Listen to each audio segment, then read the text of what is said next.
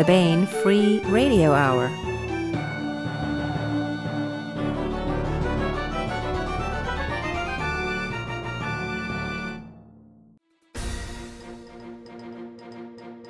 On the podcast, marching orders for flying cars lead to metaphorical crash.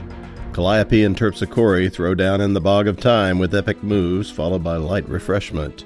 Plus, we continue with the complete audiobook serialization of Alliance of Equals by Sharon Lee and Steve Miller. All right now.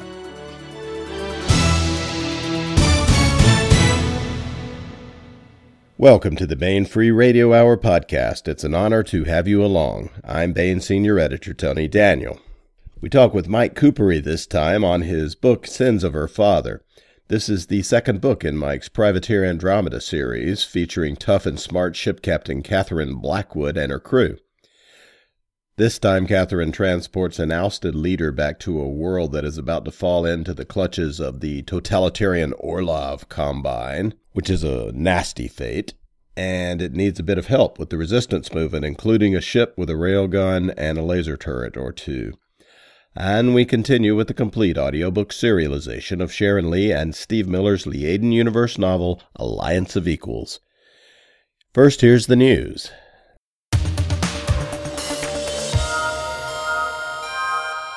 March on, march on, ye hardcovers and original trade paperbacks of the month, and blow ye winds of reading pleasure. R.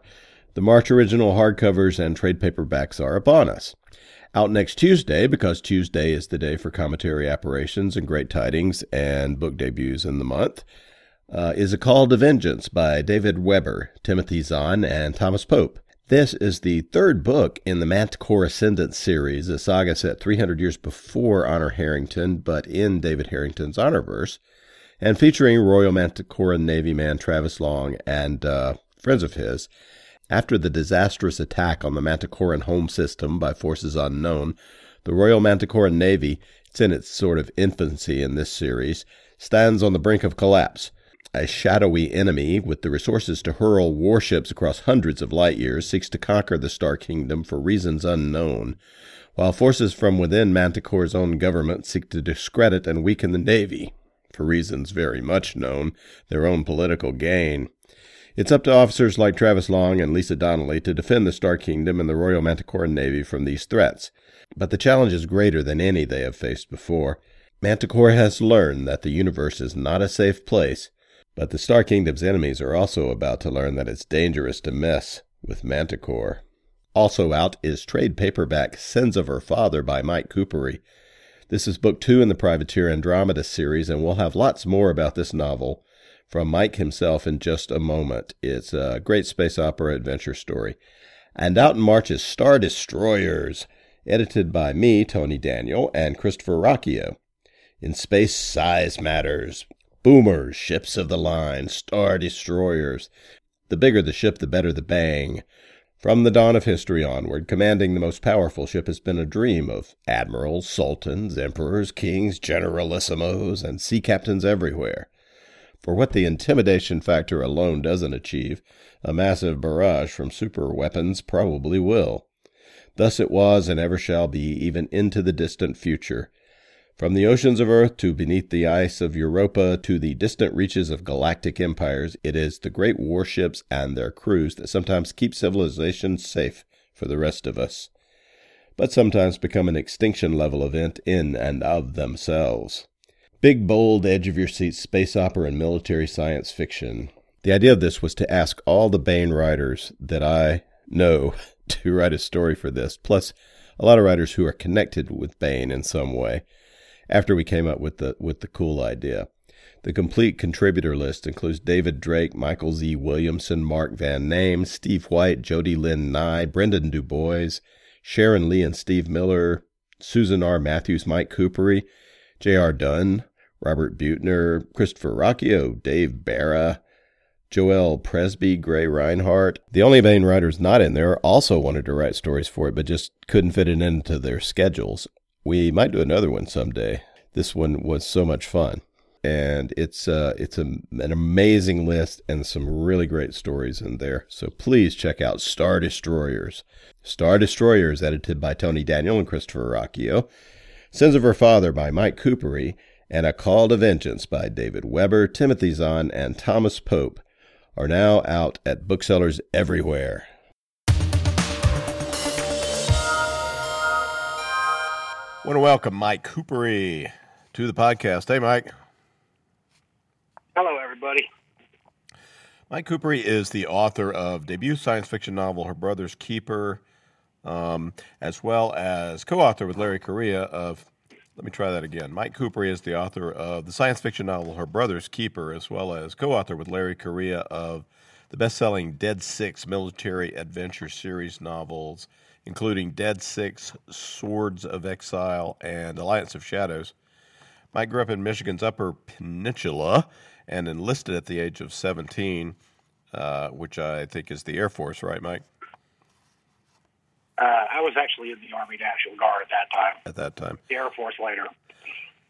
You uh, were in the Air Force later, where you were an explosive ordnance disposal technician um, overseas and did some uh, some cool stuff you've told us about before on the podcast. Served six years in the Army National Guard.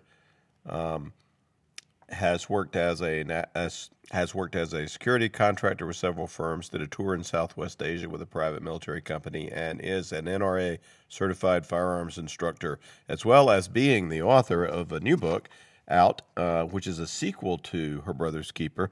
That book is called Sins of Her Father, and it is at booksellers everywhere.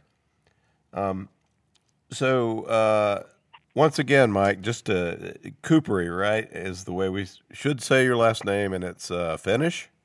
I would, yes, I was. It's Finnish for the word copper, uh, which actually works because my grandfather was a copper miner from Finland. Uh-huh. So, props to you for trying to say it correctly. I uh, I stopped correcting people in the nineties. All right, we'll just say it. Say it. Heard every, I've I've heard every, it's Kupari. I've heard every version of Kupari, Kupari, Kupiri, Kupir, Kupir, Kupir. Usually I just at that point I'll just raise my hand and say, "Yeah, I'm here." yeah. But I think I'm going to have to update my uh, my writer bio copy a little bit. My NRA certified firearms instructor credits expired years ago. so. Well, uh, you probably could hit the broadside of a barn still. which is more than some of us can do. Um, I manage. so, uh, tell us the genesis of now, the genesis of the entire uh, sort of uh, Catherine Blackwood uh, Privateer Andromeda series. You, uh-huh. as, as was sort of a challenge that that Tony or you put out to one another, right? How, tell us the genesis of this. Well, in 2013, I uh, spun up the courage to ask Tony if I could uh, submit my own standalone novel. Tony Weisskopf, my boss and publisher of Baen, is who we're talking about, of course. I, I had just, I, I, was in Germany at the time, and uh, I had just finished the draft of Swords of Exodus, the second book in the Dead Six series with Larry. And uh, I had ideas. So I, she said, okay, write me up a pitch. So I sent her a 15 page long story pitch and like a 22 page long world building document for what, for my space opera that eventually became her brother's keeper. And then, uh, and and this is a, a further iteration of uh, of the of Catherine's story, uh, sins of her father. How did you um, you're you're really good friends with Larry Correia. Um, I think Larry's called you his best friend. What? Uh, how did you guys um, meet? Well, well, he should call me his best friend. um, um, yeah, I knew Larry before it was cool. Um, little hipster hipster cred for you there. Uh, I met Larry in 2006. Actually, we were both uh, frequent posters on our internet gun board and back in the days before Facebook, that's how people talk to each other online. And uh, I moved to Utah in 2006 and uh, transferred a handgun through his gun store at the time. Well, we got to talking. We got to be friends. Um, I wrote a story online, just kind of making it up as I went along. Larry jumped in, writing in the same story from another character's point of view, and that eventually became the draft of Dead Six. That's how we really got to know each other. So within a year, I was actually working in his gun store, selling guns, and we'd go shooting or instructors together, and uh, all that. But so yeah, it was kind of kind of a lucky accident on my part. I never even had any aspirations to be a, a real writer before that. Honestly, I wrote occasionally for fun, but I never seriously considered that this is something I would do for you know money. That people would pay me money for this. Sometimes I I still struggle with that concept to be honest, but well, you tell some great stories. Um, for instance, uh, well, let's talk about Sins of Her Father a little bit. Um, where are we in uh, in Catherine Blackwood's uh, career at this point as we as we begin the novel? We don't really start with Catherine. We start with a another. The main viewpoint character is Nick, um, although he is uh, one of Catherine's crew. Yes. Um, uh, Nixon Armitage is the new executive. He becomes the new executive officer of the uh, Andromeda. The last executive officer was killed in the battle over Zanzibar in the first book. Spoiler alert. So, and that that loss hit Catherine particularly hard. Um, she was her XO was named Wolfram von Spandau. They were good friends. They had been together for a long time and losing him hit her hard. And that wasn't the only crew member she lost in that battle either.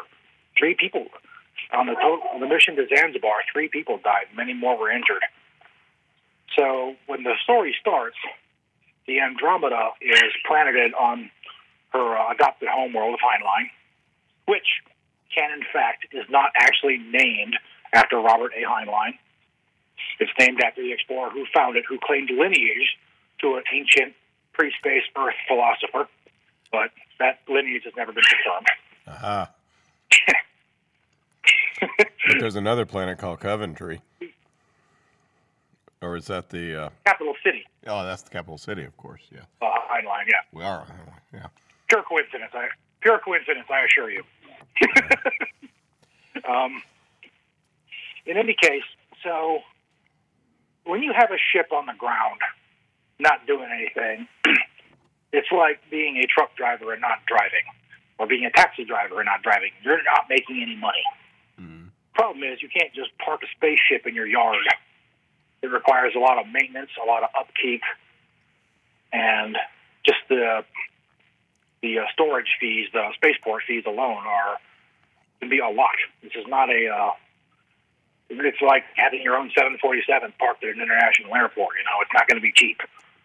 So, after some time on the a couple of years planeted, she decides it's time to get back into space, and she starts looking for work. Well, at the same time, meet um, Xander Krychek, who is the deposed president of the colony world of Ithaca, and he gets a message from his daughter asking him to come home. Now, what exactly? But let's. What exactly kind of ship is Andromeda? We call it the privateer. Um, is it a warship?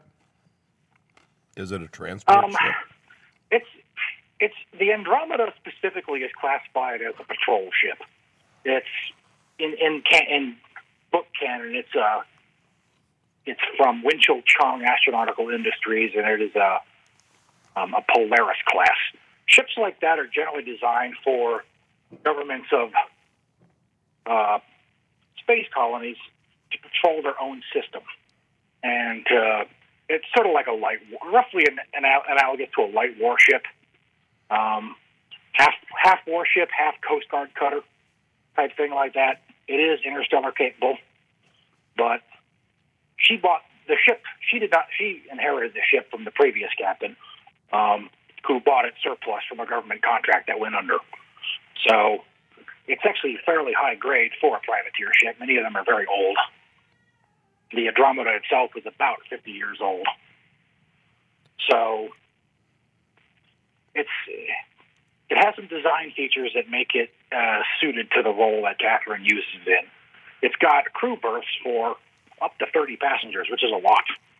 These are individual, um, like little pods that is basically your tiny, it's like one of those Tokyo coffin hotels. That's your cabin. Mm-hmm. It also functions as a small life support pod. It's got an acceleration couch built into their, your bed in there, so if the ship is going at 5 Gs, you're not getting smashed. You know, and that's about the only private space you get for the most part. So having that kind of crew capacity, even though the ship doesn't require a crew that big, gives her options. The ship is also armed. It has a railgun, two rotary missile launchers, and lasers. So it kind of works very well for the particular niche she's she's using it in. Mm. And Catherine is herself. Um, she is the daughter of of of a rich uh, uh, oligarch on uh, on another world who she's sort of estranged from, right? Yes. Um, her home world is Avalon. Um, Avalon was founded right before an event that's called the uh, kind of it's called the Long Dark in uh, popular terms. It was after the Second Interstellar War, or after the First Interstellar War, when uh, so much space infrastructure was destroyed in that conflict, and so many colonies were wiped out that much of humanity stopped being a spacefaring race. It was akin to the fall of the Roman Empire. So Avalon was settled right before this happens and then was on its own for hundreds of years. And it was tough. I mean, you're talking about a colony having to be completely self sustaining and with there's no one else, they have no idea what's going on else in interstellar space. They were on their own. So it created a society that was kind of particularly conservative in a lot of ways, very stodgy, kind of Edwardian era Britain in a lot of ways. And Catherine comes from that. Her father is actually an aristocrat. He's uh, their society is not democratic. Um, individual uh, uh, stakeholders basically have control of a certain territory, and they're like the governor of that territory. And the citizens, you know, their job is managing their territory, sort of like the governor of a state. But you could argue that it's almost feudalism, but it, it's sort of a feudalist, neo-feudalism, capitalism hybrid type thing. But they survived that way for hundreds and hundreds of years. But one of the downsides to the society, particularly for Catherine, is they have ideas about the role of women in society that are not what we would think of here in 21st century America as being particularly hip. mm-hmm. it is more of a Edwardian era England attitude towards the roles of women. And Catherine, like her mother, was never really happy with that. So, as a young person, as a young adult, she was able to successfully lobby to get herself admitted to her government's spaceflight academy for their, for their military service. Now, women had served in the Avalonian military before during the previous war, but that was seen as a as a, a wartime contingency. You know, it was later on it got frowned upon mm-hmm. as shouldn't have been necessary type thing. She actually did fairly well in the academy. Not exceptionally well, but well enough where she was on her her initial her initial cruise on one of the, the, the military's patrol ships. But during this time, her father became fell under a lot of pressure from some of the more conservative elements of the of the, count, the High Council, you know, his peers. They were worried. She had become something of a media celebrity during this, and they were worried that it was going to start a democratic movement a, not only well, first let's have votes and then let's have women vote. They were worried about this because that might mean losing their power and destabilizing the colony. So her father, which he later regretted, bent to their pressure and had her pulled from the academy. After at that point, she basically ran away from home and became a privateer. She joined with the crew of the Andromeda as a junior flight officer and worked her way up from there. Yeah, and so she's she's very um, she's at home in space. That's her her real home, it seems. Um, and so, all right. So most of the action in Sins of Her Father, um, it's not actually uh, Catherine's father that is the center here. It's another character in the book, Edissa Masozi, um, and her father um, is a is a fellow who was known as the uh, the butcher of Sargasport, right? Um, yes. And what happened? Her father that led to his exile at the beginning of the book. Um, her father was the was the Xander Krychek, the fellow I previously mentioned. It was never publicly disclosed that uh, who her, her her true lineage was never publicly disclosed. That's that's that's revealed in the book, but before the story. Yeah, it gets uh, it gets revealed fairly up front, so we're not really giving a, a big spoiler moment away. I don't think. Um, the uh, 15 years before the book starts, on the colony world Ithaca, they are having all kinds of internal strife. That colony has had a king since its founding, and most of the kings were, you know, okay, acceptable, not tyrannical. They managed the colony well, but the the last king in the line, he was a different matter. He kind of started to go crazy. It had to do with the uh, his attempt to commune with the native population of Ithaca, who are also called. I mean, there's the human Ithacans, and then there's the native Ithacans. So it's the native Ithacans were there when the humans got there. Mm-hmm. And he tried to commune with them, with their leaders, which they do through a sort of a telepathic connection. Well, in order to make this work, you have to have kind of a has to be kind of predisposed toward it. It's a, it's a trait. It's not something anyone can do. Even with the they give you an elixir, sort of like a drug that you drink to help uh, open your mind up. But if you don't if you don't have the knack for it, if you're not predisposed for it and you attempt it, if you try to force it, it's very much, I guess it could be described as almost being mind raped. It's very traumatic, psychologically damaging. And the last king attempted this against advice, against the advice of the alien elders, and failed. His wife was so, who was with him, was so affected she actually killed herself. And relations with the aliens kind of went downhill from there. This was one of the, this kind of started the king's spiral into madness. He became increasingly paranoid. He, he had felt that he had been set up, that that was an, maybe possibly an assassination attempt, and began to cause discord. There had always been like a traditional split between the the northern part of the colony and the people who live in the jungles in the south, and that at uh, rift grew wider during this period, and it, it started with strife and fell into civil war. And it was during this point that uh, Xander Krychek, the Royal Guard at the time, um, he was a colonel in the military actually, staged the coup. The king was overthrown, and uh, Xander was installed by the so-called Revolutionary Council as the interim president. Um, he didn't ask to be put in that position, but they, they chose him. So he was put in the thrust into the position of having to bring peace and order back to his colony because it was outright war at this point. There was an outright revolt.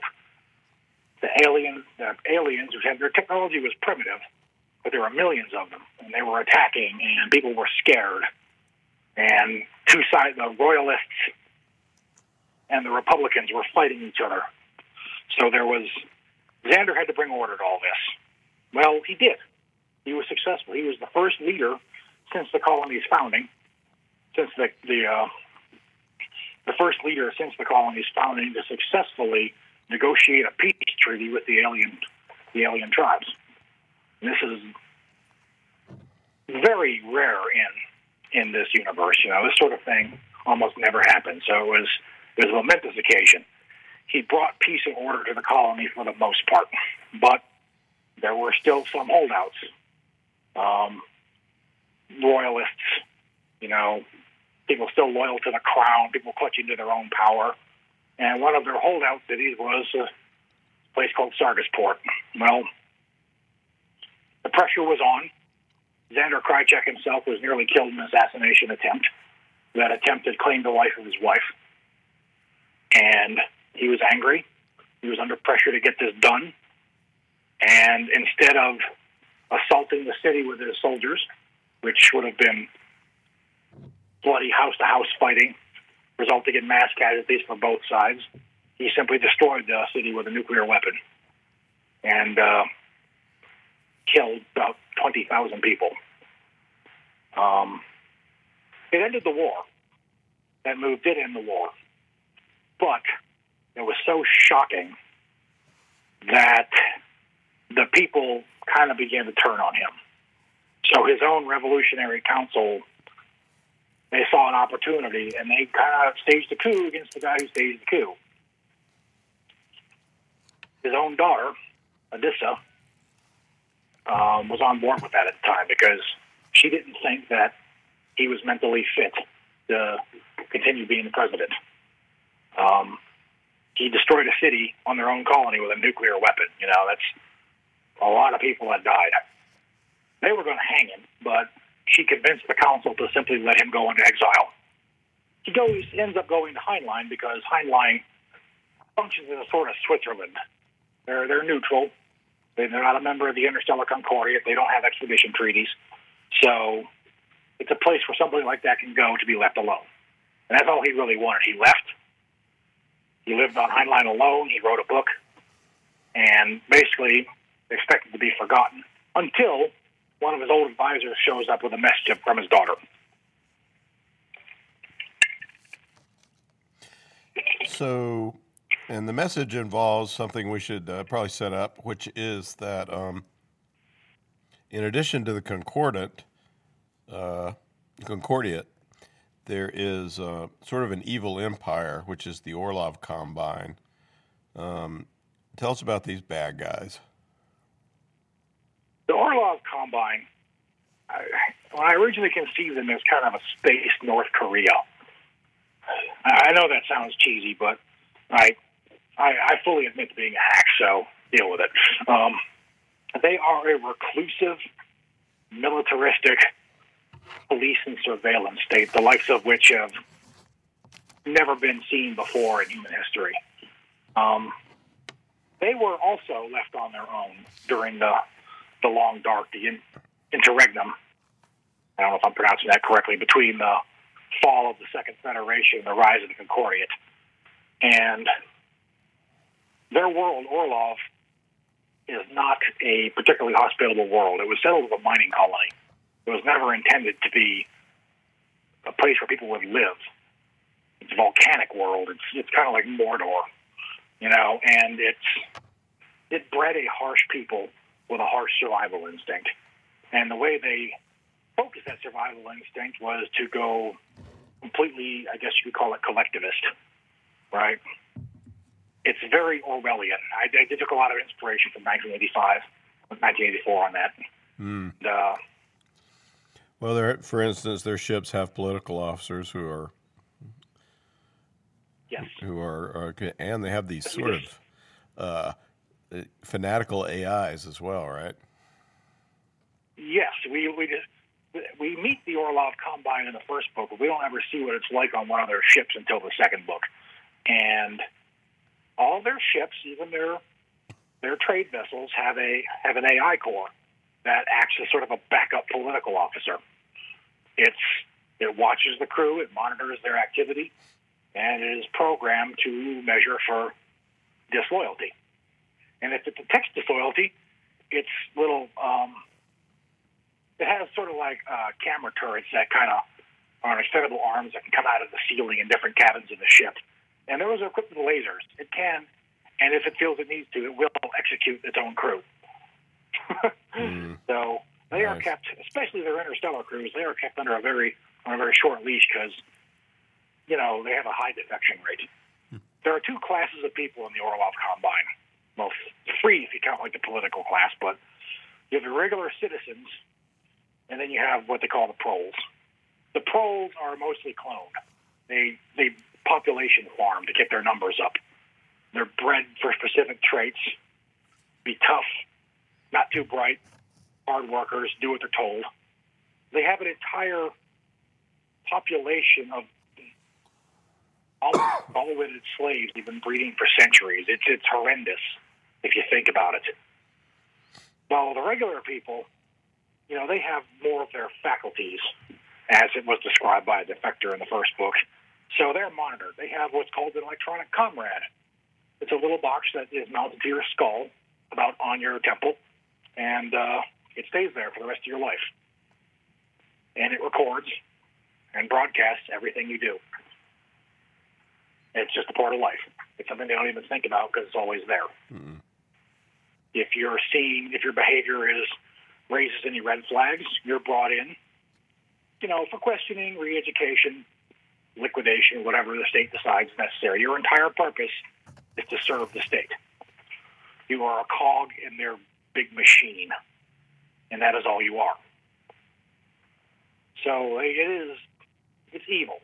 I mean, it's, it's it is kind of like North Korea turned up to the ridiculous level. It, it's horrendous. What happens when the Orlov Combine uh, takes over a planet, which they're or a planet decides to enter into an agreement with them, which Ithaca seems to be doing, or at least the government? Yes, that that is not that is generally considered to be not advisable.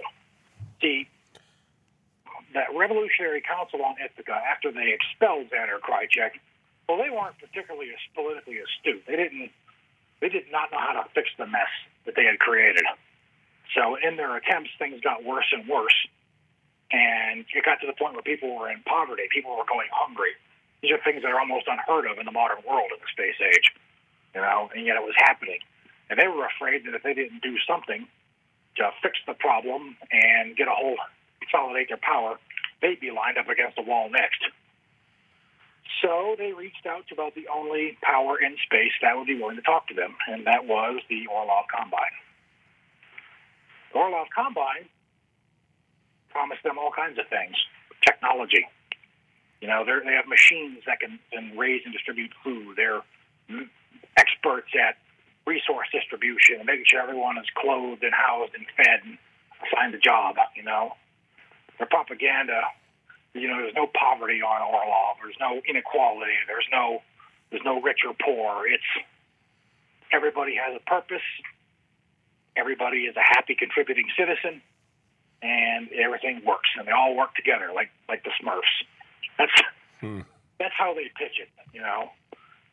Well, you know, people who are smart don't necessarily buy that propaganda, but the Revolutionary Council were desperate and they were scared, and they thought if they wrote it, wrote the treaty, so it was so the treaty they're interested in signing is uh, sort of like a mutual defense pact, right? They would get supplies from the Orlov Combine, uh, relief aid, food, equipment like that, and in return, the Orlov Combine would, you know, have have their advisors and their military. They have a few military bases really close to Concordia space, and that supposedly that was as far as it would go. The colony was promised that it would retain its own independence. Well, that's not going to happen any more than the Soviet satellite states retained independence from Moscow. Yeah. It's Or those any who make deals with the devil just doesn't work out for them. Yeah, yeah, yeah. Um, the, the Orlov Combine, once they get their their mechanical tentacles into a planet, they're never going to let it go. They don't have a lot of holdings outside of their own system. So if they actually got their hands on one, that would be a huge deal for them. So, um, Xander Krychek's uh, daughter, Adissa Masozi, um, breaks with this, but she realizes this is not a good idea, right? And Um, yes. But and sh- now she's kind of up against the wall because she has to oppose this, um, and she seeks out the natives as well as sending sending a message to her dad. Oh yes. Um, and and what is that encounter like? And what are the? Tell us more about the Ithacan natives. The Ithacans are they're kind of described in the book as being like a sawn-off brontosaurus. Mm-hmm. Now they're vaguely vaguely saurian bipedal. They got uh, zygodactyl hands, um, dark eyes. They're tall, about seven or eight feet tall, with a breathing hole on top of their head like a brachiosaurus. And uh, they're pretty reclusive. They, bef- during Xander Krychek's time, they op- they traded freely with the humans, know, exchanged goods, and uh, got along with them generally well. And their areas were kind of off limits to people. They were like their reservations, except their res- except more like the humans had their reservation, the natives had the rest of the planet. You know, they because the natives greatly, greatly outnumber the humans. But during the after Xander Krychek was exiled, all those treaties were uh, thrown out. Mm. They were no longer allowed to trade with people, with humans. They weren't allowed to cross their territory. They the- started to be against them even. Say that. Uh, repeat that. Sorry. I said they, there were even attacks against them. They were blamed for some of the problems because they made a convenient scapegoat for failing rulers. You know, Mm-hmm. just like in many in many tin pot dictatorships, they find some underclass to to blame problems on, like the Kurds in Iraq or so on and so forth. So that, that's the kind of role they fell into. Yeah. So Adissa approaches them And they're and says, they're at. I mean, the they're at a seemingly primitive level, right? To at least they appear to be. Yes, they.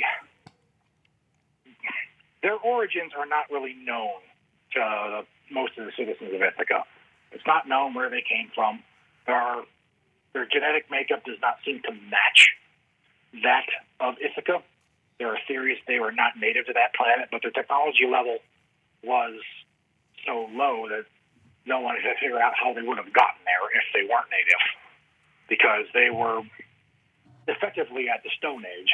They lived in tribes. They were uh, nomadic. They didn't really raise crops.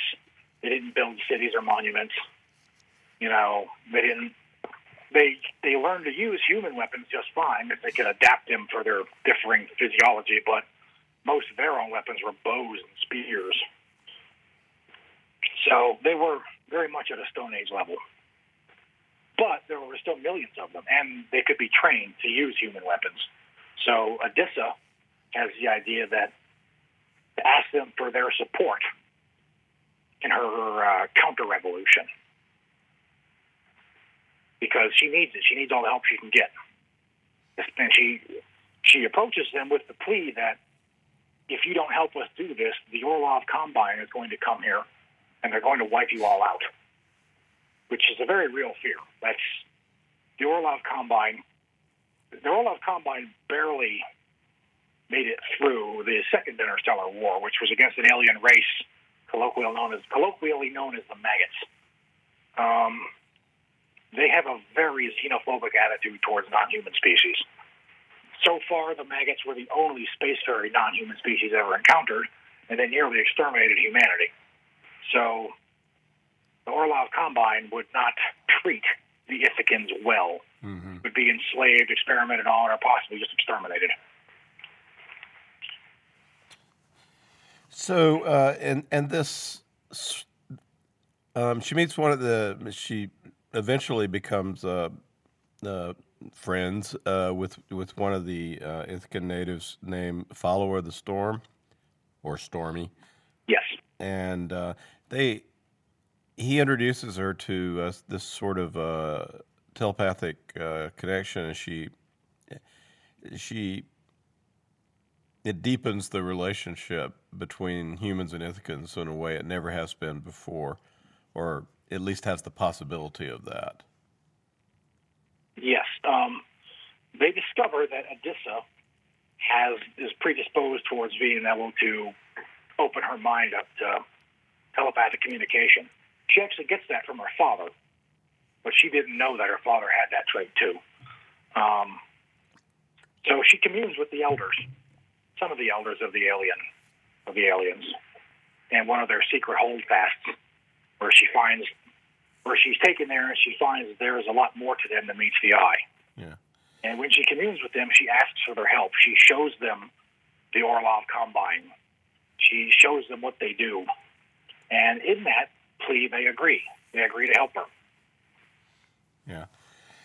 So that is uh, that's that's a cool section of the of the novel that's taking place as we're we're as Xander and uh, Catherine Blackwood is speeding toward Ithaca. Um, a couple of other characters. Well, tell us a little bit about. Um, uh, we, I want to talk about Nick Nixon, Armitage, and Marcus Winchester, who are two um, important characters in the book as well. Um, who okay. who is Nixon? We see a lot of what happens through his eyes, and he's kind of a fun guy to. Yeah. Uh, he's happy-go-lucky in a way. Nixon is honestly a lot of the inspiration for Nixon was um, Lone Star from Spaceballs. That's how he looks in my imagination. So, anyone listening to this, that's, that's his canon appearance. Um, he is a lifelong spacer. He's been on a spaceship since he was a kid. Yeah, and he loves it. And he's been privateering for a while. But his last ship, um, the Madeline Drake, did not come to a good end. The opening scene, in fact, we meet Nixon and he's on the Madeline Drake with his dying captain, who was severely injured in a battle they couldn't win. And in choosing to engage that hostile ship was a tactical mistake the captain made, and it cost him the lives of several of his crew members and his own life. And his ship was nearly destroyed. Well, when the captain the captain passes away, Nixon assumes command, and he manages to limp the ship back to port, get repaired enough to get home and once there, the uh, they didn't complete their mission, so they didn't get their final payout. So the ship is all, and all the assets are auctioned off to pay off all the outstanding debts. So Nixon is left with pretty much nothing. He's got his savings, but nothing else. So he's been spending that the it's been over a year.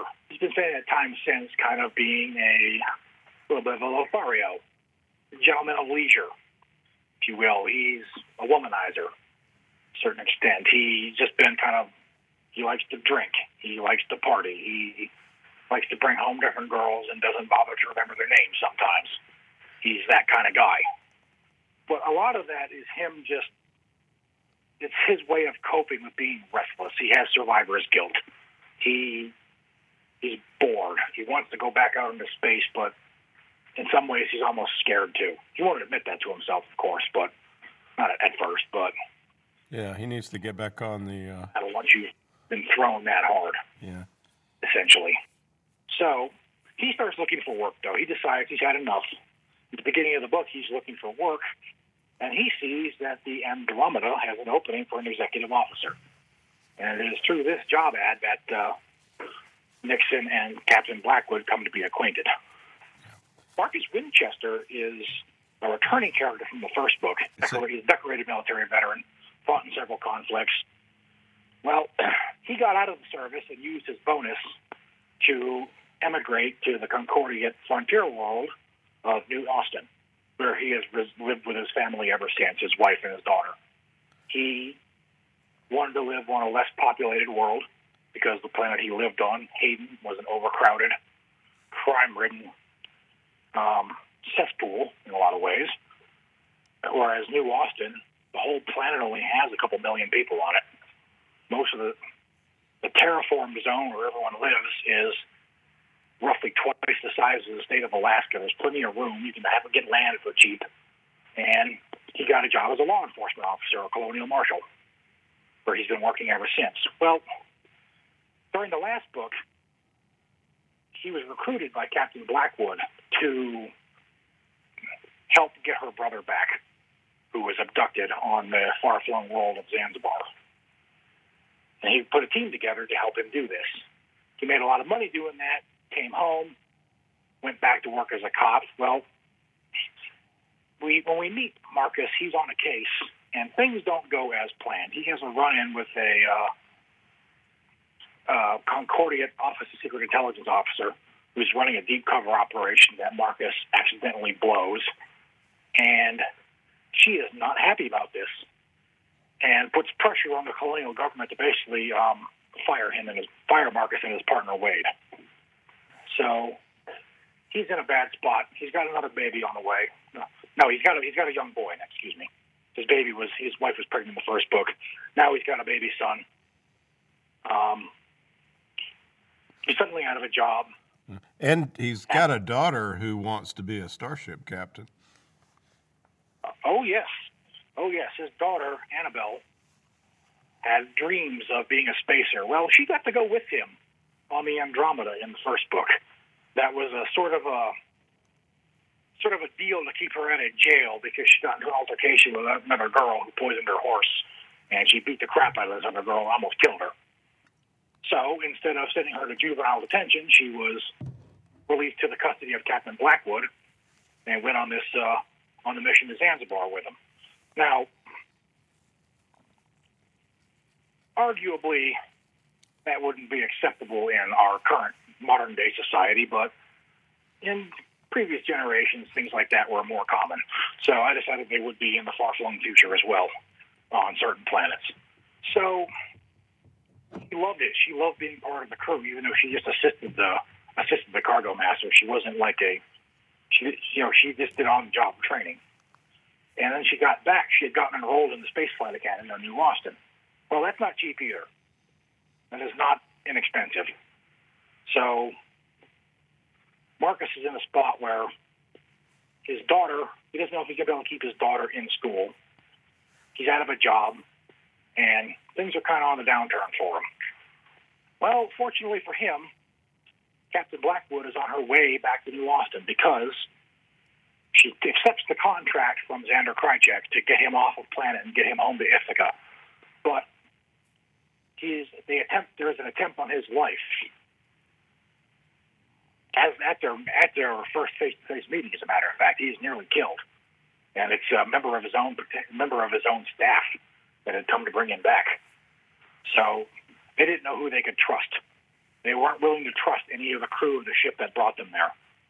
So he kind of sneaks away on board the Andromeda, and Catherine goes to the one place where she knows she can find some bodyguards that she can trust, and where there is not hardly any possibility of there being a uh, any Ithacan spies in waiting, and that's New Austin. And once she arrives, she offers Marcus another job. Mm. So I kind of I was able to get the band back together for that. Yeah, and he's um he's basically her space marine dude. He's he's her her yeah. planetary warfare and operations guy. Basically, I mean, you know, she has a security officer on board the ship who's a who's a military police veteran, you know, but the the crew is not trained for ground combat. You can't just take these guys who are technicians and specialists and hand them guns and send them on a rescue mission or send them to be bodyguards. Yeah. Oh, Catherine is smart enough to know when you need to know to know when you need to outsource. So for things like that, she does. Yeah. And Marcus is just a he's he's a lot of fun. He's my he, he's a, a, deep character. He's a deep thinker um, uh, for being such a uh, for being stu- such a gunslinger, as he is in the book as well. I mean, he's he's he's very much a uh, very much made him into a sort of a a John Wayne cowboy persona, you know, in, in fitting with the theme of the planet he lives on. But you know, he, he does come from a military special operations background, and he was a warrant officer. There's a lot of that's not an easy thing to lead men in a situation like that. It requires intelligence and being able to think on your feet. So no, he's not.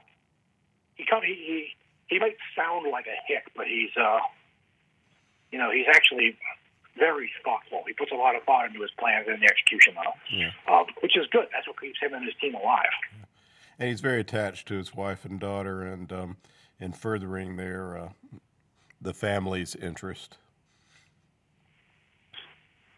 Yeah, he's a.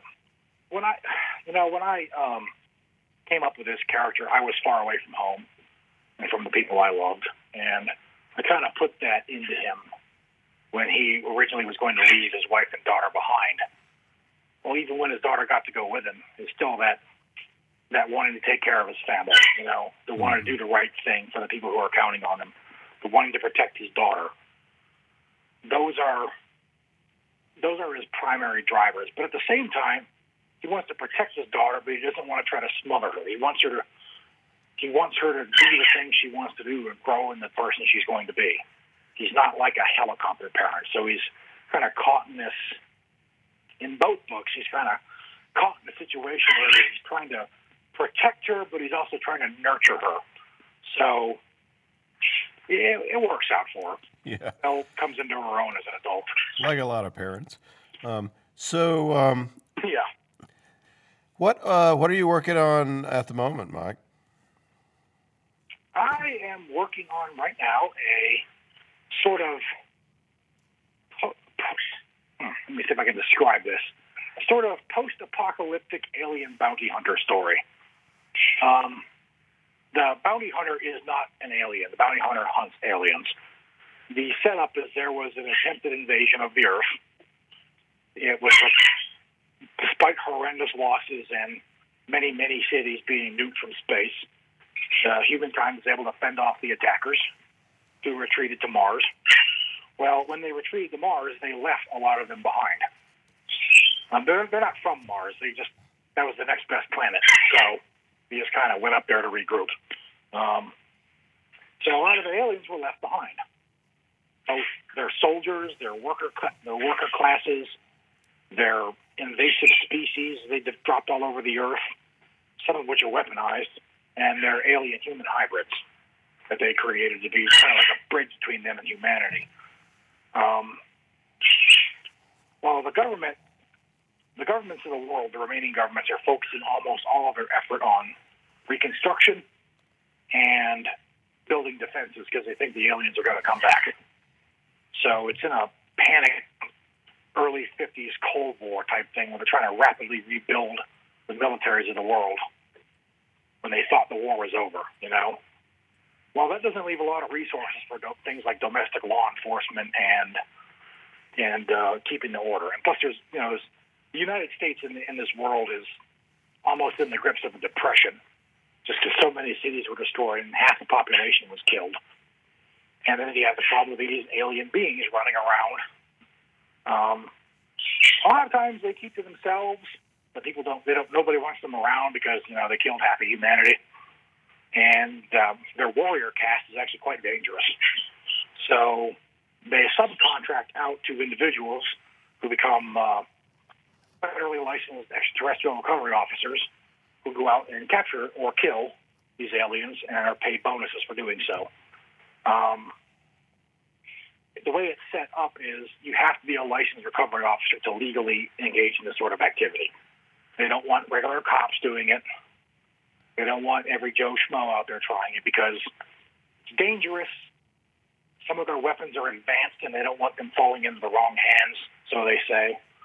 And they want control of that genetic material because there are other actors out there who are trying to get a hold of these aliens to try to exploit their their technology, their genetics, their genetic engineering capabilities, especially.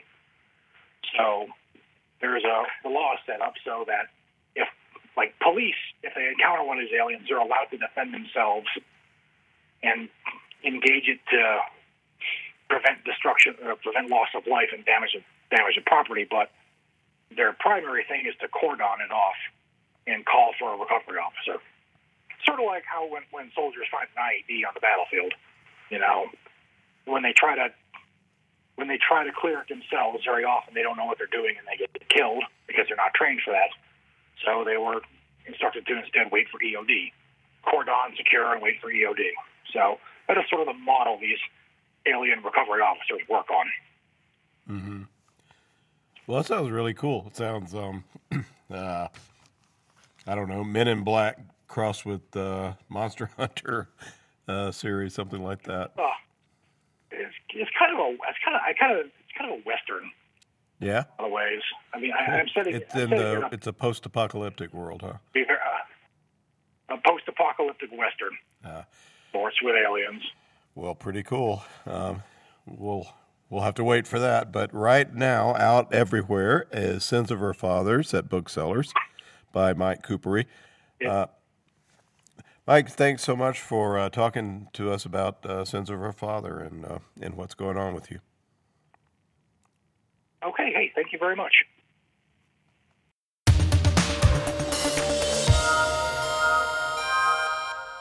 This is another entry in Alliance of Equals, a Liaden Universe novel by Sharon Lee and Steve Miller. Beset by the angry remnants of the Department of the Interior and challenged at every turn by opportunists on their new homeworld of Surebleak, and low on funds, Clan Korval desperately needs to reestablish its position as one of the top trading clans in known space. To this end, Master Trader Shan yos'Galan and Korval's premier trade ship Dutiful Passage is on a mission to establish new business associations and to build a strong primary route that links well with existing loops and secondary routes. But reestablishing trade and preserving the lives of the few remaining members of the clan aren't all of Korval's problem.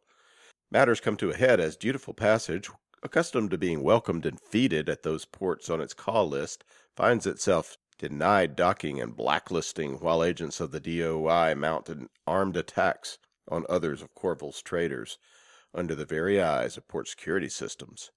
Traveling with dutiful trader on this unsettling journey is Padi yos'Galan, the master trader's heir and his apprentice. Padi is eager to make up for time lost due to Korval's unpleasantness with the Department of the Interior, but she is also keeping a secret so intense that her coming of age and perhaps her very life is threatened by it. And here is the latest entry in Sharon Lee and Steve Miller's Alliance of Equals.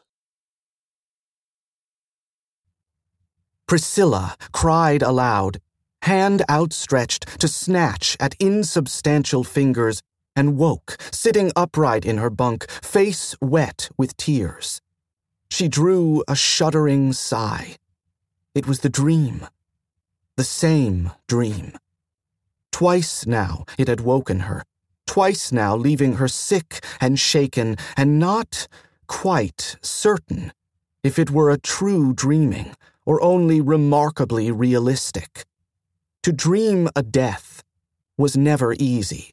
To dream the death of her life mate's daughter and heir, that was disturbing in the extreme. Priscilla sighed, threw back the blanket, and slid out of bed. The decking was cold against bare soles as she crossed to her closet and withdrew a sweater and a pair of soft pants. A glance at the clock showed that her sleep shift was three quarters done, and in any case, she was done with sleep. She crossed the room, laid her hand against the doorplate, and a moment later was in the captain's office, touching the hot pot for tea. When the cup was full, she took it to the couch and curled into the corner, feet tucked under her. Sipping, she looked around the room, its lines and contents softened by the low lighting. This had been Shan's office when, friendless, she'd first come aboard the passage years ago. Before Shan, it had been his father's office. Ertam Yosgalan had held two melant'i on the dutiful passage, captain and master trader. When she came aboard, Shan had held those dual roles as his father's heir. Plan B had altered that, as it had altered so very much. Shan had been separated from the ship. She, the first mate, had risen properly to captain in the emergency. But when Ship and Shan had been reunited at last, he had not taken up the captain's duty, instead, placing it formally and firmly among her melant'i, while he took up the melant'i of a master trader with both hands. It had been a wise move. Plan B, again, having altered the usual manner of their lives. Plan B, she thought, sipping her tea, having altered lives, even more than the manner of them, and no lives so definitely as those of Korval's children, sent to shelter at Runig's Rock. Had her life proceeded in its normal and usual fashion, Padi yos'Galan would have come into her gifts in a controlled environment, taking such time as had been needful, rather than pushing those same gifts away and creating for herself and everyone around her an environment fraught with uncertainty and danger.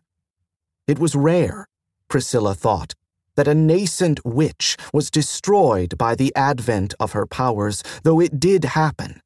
There were records of such events at the temple where she had been maiden and trained to stand as Moonhawk's vessel. Lena admitted that the healers also had records of such events.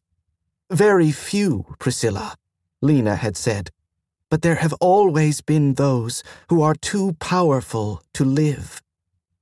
And what that might have to do with Padi yos'Galan Priscilla very much feared to learn. Perhaps that was what the dream was showing her that accepting her gifts would change Padi's life yet again. If she were powerful, she might well be reft from the life she wished most to embrace. She might become strange to herself, dead, or so it might be said, to her former life. That would be unfortunate.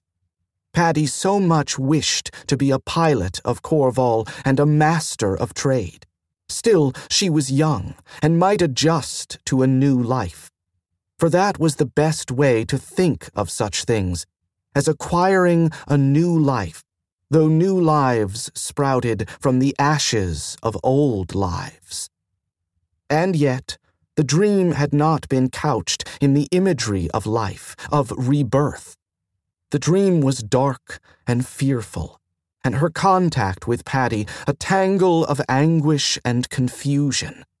Priscilla had reached out her hand, reached out with her own, and perhaps even with Moonhawk's gift. And the girl was gone. Not distant, not unconscious, nor oblivious, gone as if she had never been. Even death rarely cut a life down so completely. Often there remained something, a breath of radiance that danced joy for the benediction of freedom before it faded, though it was never lost. The dream, the dream proposed not merely death then, but annihilation. And she had dreamed it twice. What I tell you three times is true. She drew in a deep breath, one hand leaving the teacup and settling on her abdomen. The goddess had spoken to her. For one who had been trained as a priestess, there could be no mistaking the voice of the goddess. It is time, daughter. The soul who is to become your child is eager for life. She had been filled with joy, hearing both the voice and the message. Surely a child was welcome and precious. Alone in the captain's office, Priscilla shook her head. Gods were chancy. Gods had their own necessities. Gods, even the goddess herself, harking back to the old histories, sometimes forgot that, among flawed humans, one child was not the same as another.